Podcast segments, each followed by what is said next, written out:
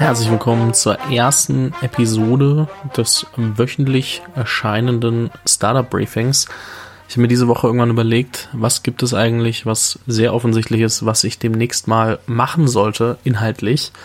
Und bin darauf gestoßen, dass ich mich sehr viel damit beschäftige, welche News es gibt und auch oft mit den Leuten darüber spreche, was die News eigentlich bedeuten für die Firmen, wie es weitergehen soll, was sich verändert, etc. Und habe dann gesagt, na gut, ähm, nicht jeder muss so sehr alles verstehen in der Welt. Es gibt so tausende News die Woche. Ähm, aber manchmal möchte man ja mitreden können und dafür braucht man dann so ein paar Einzelparts, die doch irgendwie dauernd Story am Tisch sind, wenn man sich mal ein Bierchen gönnt mit jemandem. Ist ja zurzeit ein bisschen schwieriger. Aufgrund des Teil-Lockdowns und so weiter. Nichtsdestotrotz, hier kommt die erste Episode des Startup Briefing.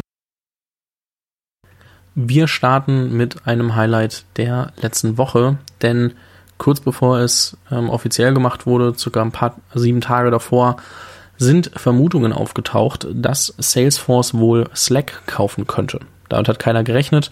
Nichtsdestotrotz hat ähm, Salesforce das bekannt gegeben oder haben beide Firmen das bekannt gegeben, dass Salesforce für 27,7 Milliarden den Kommunikationsdienstleister Slack kauft, um die Zukunft der Workforce abbilden zu können. Viele vermuten darin auch eine Kampfansage an Microsoft, weil Microsoft selbst ein CRM-System so wie Salesforce anbietet und mit Microsoft Teams eben auch die Möglichkeit, in einer Firma zu äh, kommunizieren. Kleiner Fun Fact an der Seite, Slack ist die zweite App, die die Gründer verkaufen. Zuvor war es Flickr, was an Yahoo verkauft wurde. Die Ironie daran, beide Male wollten sie das Computerspiel Glitch entwickeln. Beim ersten Mal hatte es einen anderen Namen. Ich glaube, es hieß Never Ending Game und haben einzelne Tools aus dem Entwicklungsprozess genommen und groß gemacht. Erst Flickr, dann Slack. Mehr dazu gibt's im Interview, aber ich habe jetzt auch noch mal kurz den Ausschnitt, wo Cal Henderson, der Gründer von Slack, das bei mir im Podcast erzählt, hinten dran gehängt, so dass man aus seinem Munde noch mal hört, wie die Story eigentlich gelaufen ist. And when we shut the game down and we were trying to figure out what we wanted to do next, we realized that whatever it was we did, we would want to continue to work in the same way. So we'd want this collaborative tool set, this way of working together to continue. So we figured if we, a small development team, found this way of working really useful, then maybe other people would too. And that's where the idea for, for Slack came from. So we turned it into a product, and uh, and then the next five years have kind of been the evolution of that. Für einen weiteren Aufreger sorgte das Thema Zukunftsfonds in der letzten Woche. Es gibt ein Kernproblem in der deutschen Startup-Szene. Ab einer gewissen Größe findet man keine Investorengelder mehr in Deutschland. Das heißt, große Unternehmen wie Flixbus, N26, Biontech greifen oft auf amerikanische, chinesische oder andere internationale Großinvestoren oder Private Equity Firmen zurück, um sich weiter finanzieren zu können. Das führt auf der einen Seite zu komplexeren Legal-Strukturen, weil ausländische Investoren sich beteiligen, führt aber auch dazu, dass größere Anteile, Anteile an unseren stärksten Playern nicht mehr nur in Deutschland liegen. Hierfür wurden jetzt ab 2021 10 Milliarden Euro bewilligt, die dann über staatliche Investoren wie die Förderbank KfW, deren Investmentarm KfW Capital, äh, den Europäischen Investmentfonds, Investitionsfonds, den Hightech Gründerfonds und den Co-Investmentfonds Coparion ausgeschüttet werden können. Ein aktuelles Beispiel für mangelnde Mittel aus Deutschland ist BioNTech. Gerade sorgt die Firma durch die Entwicklung eines Impfstoffs gegen äh, Covid-19 für Aufsehen. Hat man, glaube ich, ähm, das erste Mal gehört, als Trump die einzige Lizenz oder die alleinige Lizenz kaufen wollte, diesen Impfstoff zu bekommen äh, für die USA. Und Tatsächlich ist aufgefallen, dass im Juni BioNTech nochmal 250 Millionen von einem Investor aus Singapur eingesammelt hat. So, jetzt sind wir Deutschen quasi diejenigen, die einen potenziellen Impfstoff entwickeln, aber haben einfach keinen äh, Investor, der das mitfinanzieren kann und müssen uns äh, von externen Geldgebern finanzieren lassen. Daran ähm, möchte die Regierung auf jeden Fall arbeiten. Christian Miele, der ähm, Vorsitzende des Bundesverband Deutsche Startups, sagt, dass wir hier in Deutschland und oder Europa noch kein wettbewerbsfähiges Instrument für solche Deals haben, ist falsch. Hat er auf LinkedIn geschrieben, habe ich auch nochmal in den Show Notes verlinkt. Ihr habt es vielleicht mitbekommen, letzten Monat waren Daniel, Alex, Mona und ich auf dem Cover der Business Punk und die haben jetzt ein neues Heft rausgebracht und das enthält die Business Punk Watchlist. Die Business Punk Watchlist ähm, zeigt 100 junge Leute aus verschiedenen Kategorien, die man 2021 auf dem Schirm haben muss. Und ausgezeichnet sind unter anderem ehemalige Podcast-Gäste wie Alex Giesecke von The Simple Club und Max Relin von Telonym. Ich habe Alex Langer, den Chefredakteur von Business Punk, einmal dazu bekommen, mir jetzt kurz zu sagen, warum oder wen finde ich denn so auf der Watchlist? Was ist die Intention dahinter? Und ich habe auch noch einen Kommentar von Max Relin, ähm, wo es für Telonym eigentlich hingehen soll und was Telonym äh, ausmacht. Ähm, ansonsten gibt es natürlich noch mal ein Interview mit ihm. Wir starten einmal ganz kurz mit Alex Langer. Bei Business Punk erleben wir alljährlich eine regelrechte Flut an neuen Ideen, an jungen Gründern und an Kreativen. Und auch dieses Jahr. Es freut uns sehr, dass wir aus einem riesigen Pool an inspirierenden Menschen schöpfen können, denen wir eine kleine Auszeichnung mit ins neue Jahr geben. Und wir hoffen sehr, dass es bei diesen 100 Menschen 2021 mit derselben Dynamik und sogar noch mehr vorangeht. Vielen Dank an Alex für die kurze Erklärung, worauf es eigentlich ankommt und warum man sich die Watchlist angucken sollte, wer so drauf sind, was man erwarten kann. Und ich möchte auch einmal nochmal kurz Max Relin zu Wort kommen lassen, der mir nochmal einen kurzen Ausblick ähm, gegeben hat, wie es für Telonym weitergeht. Max, was steht an? Hey Fabi, wir freuen uns sehr davon, Business Punk auf die Watchlist aufgenommen worden zu sein. Mit Telonym bauen wir eine völlig neue Art und Weise, wie man mit äh, existierenden Freunden in Kontakt bleiben und auch mit neuen äh, Menschen in Kontakt treten kann und sehen einfach, dass das sehr stark ankommt, vor allem an den mittlerweile Millionen von aktiven Nutzern. Und äh, vor allem jetzt die letzten Monate haben wir uns in eine deutlich stärkere Position bringen können, was es uns einfach ermöglicht, jetzt nochmal deutlich mehr Fokus auf internationale Expansion zu legen, gerade was so Richtung äh, US angeht. Und ansonsten ist äh, weiterhin ähm, höchste Priorität, coole Features zu bauen, die es einfach auf noch andere, noch spannendere Weisen ermöglicht, mit Menschen in Kontakt zu treten. Jahresende, es ist offensichtlich die Zeit der Awards. Ähm, Deloitte kürt jährlich die Fast 50, ähm, die schnellst wachsenden Unternehmen des Jahres. Platz 1 in diesem Jahr, und deswegen äh, berichte ich auch kurz drüber, ist Colibri Games. Die sind um 12.310,45 Prozent gewachsen. Was zur Hölle ist das für eine Zahl? Daniel war ja bereits vor wenigen Monaten bei mir im Podcast zu Gast. Ich habe ihn trotzdem nochmal drum gebeten, mir hier einen Kommentar zuzugeben. Also ihn wirklich nochmal gefragt, hey Daniel, also es können sich zwar alles volle Interview anhören, ne, aber das ist ja crazy. Ähm, dementsprechend, Daniel, was kommt in den nächsten Monaten und Jahren auf euch zu? Äh, und an der Stelle natürlich auch nochmal Glückwunsch zum Award. Ja, Herr Fabian, Daniel hier von äh, Colibri Games. Vielen Dank für deine Erwähnung und es freut mich natürlich riesig, dass wir den Fast 50 Award gewonnen haben, nachdem wir vor zwei Jahren schon den Junior Award gewonnen haben. Äh, nichtsdestotrotz ist es mir immer sehr viel wichtiger, in die Zukunft zu schauen, anstatt zu schauen, was in der Vergangenheit war.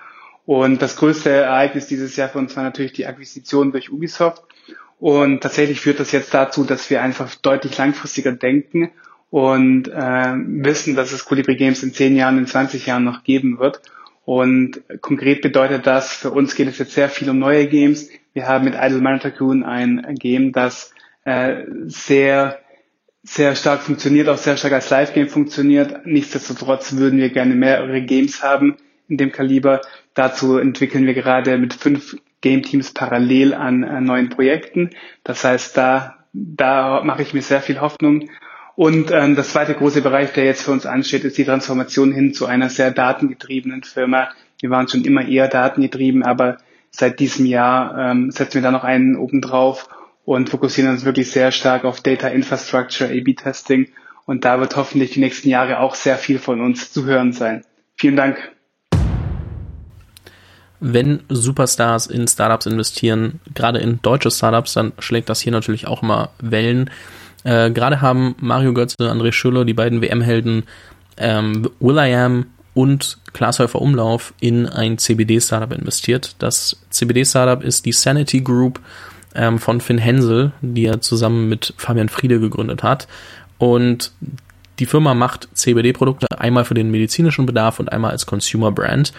Und Finn hatte vorher die Leitung von Movinga übernommen. Ähm, das ist ein Startup, das sehr in Ungnade gefallen ist äh, zwischenzeitlich. Er hat es neu strukturiert, sich damit einen noch größeren Namen in der Startup-Szene gemacht, nachdem er zuvor ähm, den australischen Ableger von Zalando für Rocket Internet aufgebaut hat und arbeitet jetzt eben seit über einem Jahr an der Sanity Group, sind inzwischen 100 Leute, wachsen stetig, haben inzwischen, ich glaube, 20 Millionen plus an Investment reingeholt, äh, mit sehr ähm, relevanten ähm, Geldgebern und dementsprechend ein Startup, das man auf jeden Fall äh, beobachten muss, gerade weil Finn immer wieder darüber berichtet, wie sich denn die Rechtslage rund um CBD dreht, denn auch das war lange ein ungeklärtes Thema, scheint sich aber zum Positiven zu entwickeln und dementsprechend sind natürlich auch immer mehr Investoren on board.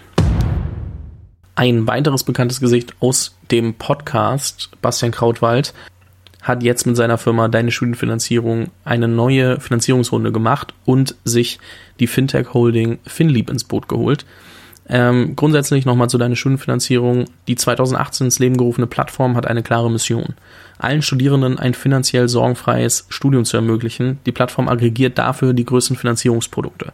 Von langfristigem bis hin zum täglichen Bedarf für das Studium. Hinter dem Unternehmen steht ein Team rund um den 24-jährigen Gründer und Geschäftsführer Bastian Krautwald, der deine Studienfinanzierung während seines Studiums gegründet hat, weil er gemerkt hat, dass dort auf jeden Fall Potenzial liegt.